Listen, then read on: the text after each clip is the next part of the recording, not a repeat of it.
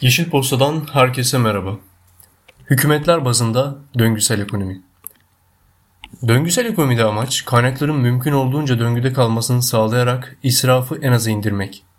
İklim krizinin etkilerini ciddi bir şekilde yaşadığımız bugünlerde döngüsel ekonomiye geçişin önemi ve aciliyeti hükümetler tarafından da kabul görmekte. Hadi gelin bugün Avrupa ve Türkiye'nin döngüsel ekonomiye geçişteki aksiyonlarına bir göz atalım. Avrupa Birliği'nin yeni büyüme stratejisi ve bir yol haritası olan Avrupa Yeşil Anlaşması, Avrupa Birliği ekonomisini sürdürülebilir kılmak için oluşturulmuş bir dizi politika girişimidir. Avrupa'nın bu girişim ile ana amacı Avrupa'yı 2050'ye kadar iklim nötr ve ekonomik büyümenin kaynak kullanımından ayrıldığı bir hale getirmek iken aynı zamanda ekosistemlerini de korumak. Peki döngüsel ekonomi konusunda Türkiye neler yapıyor?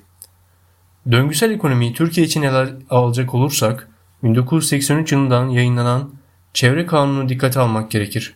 Çevre Kanunu, sürdürülebilirlik ve sürdürülebilir kalkınma prensipleri doğrultusunda çevrenin korunmasını amaçlamakta. Temiz teknolojilerin ve yenilenebilir enerji kaynaklarının kullanımı, atık azaltım ve geri kazanım uygulamalarının altını çizmektedir. Türkiye'nin döngüsel ekonomiyle ilişkilendirilen başlıca politika ve mevzuatı iki ana başlık altında özetleniyor. 1 ham madde temini ve üretim süreçlerine odaklı politika ve mevzuat. 2. Üretim sonrası ya da tüm yaşam döngüsüne odaklanan politika ve mevzuat. Gündem Yıldız Holding ve Deniz Temiz Derneği işbirliğiyle doğal kaynakların gelecek nesillere sağlıklı bir şekilde aktarılabilmesi için yenilikçi projeler geliştirilmiş. Girişimleri ödüllendiren Sabri Ülker Çevre Ödülünü bu yıl According imzalı Ekodrone projesi kazandı. Ekipten öneriler Bugün ekipten öneriler köşemizde dinamik verileriyle farkındalık arttıran bir web site var. World Matter dünya nüfusu, araba üretimi, su tüketimi ve daha birçok konu için sayaçlar ve gerçek zamanlı istatistikler sağlayan bir referans web sitesi. Uluslararası geliştiriciler, araştırmacılar ve gönüller ekibi tarafından yönetilen bu web site gerçek zamanlı verileriyle düşündürücü bir etkiye sahip ve içerik bakımından da oldukça çeşitli.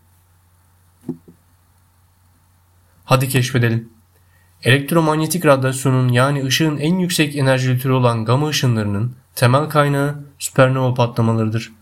Ancak 1990'lı yıllarda bilim insanları fırtına bulutlarından da gama ışınlarının yayıldığını keşfetti. Sevgili Yeşil Posta takipçileri, sevgi ve iyilikle yeşil kalın.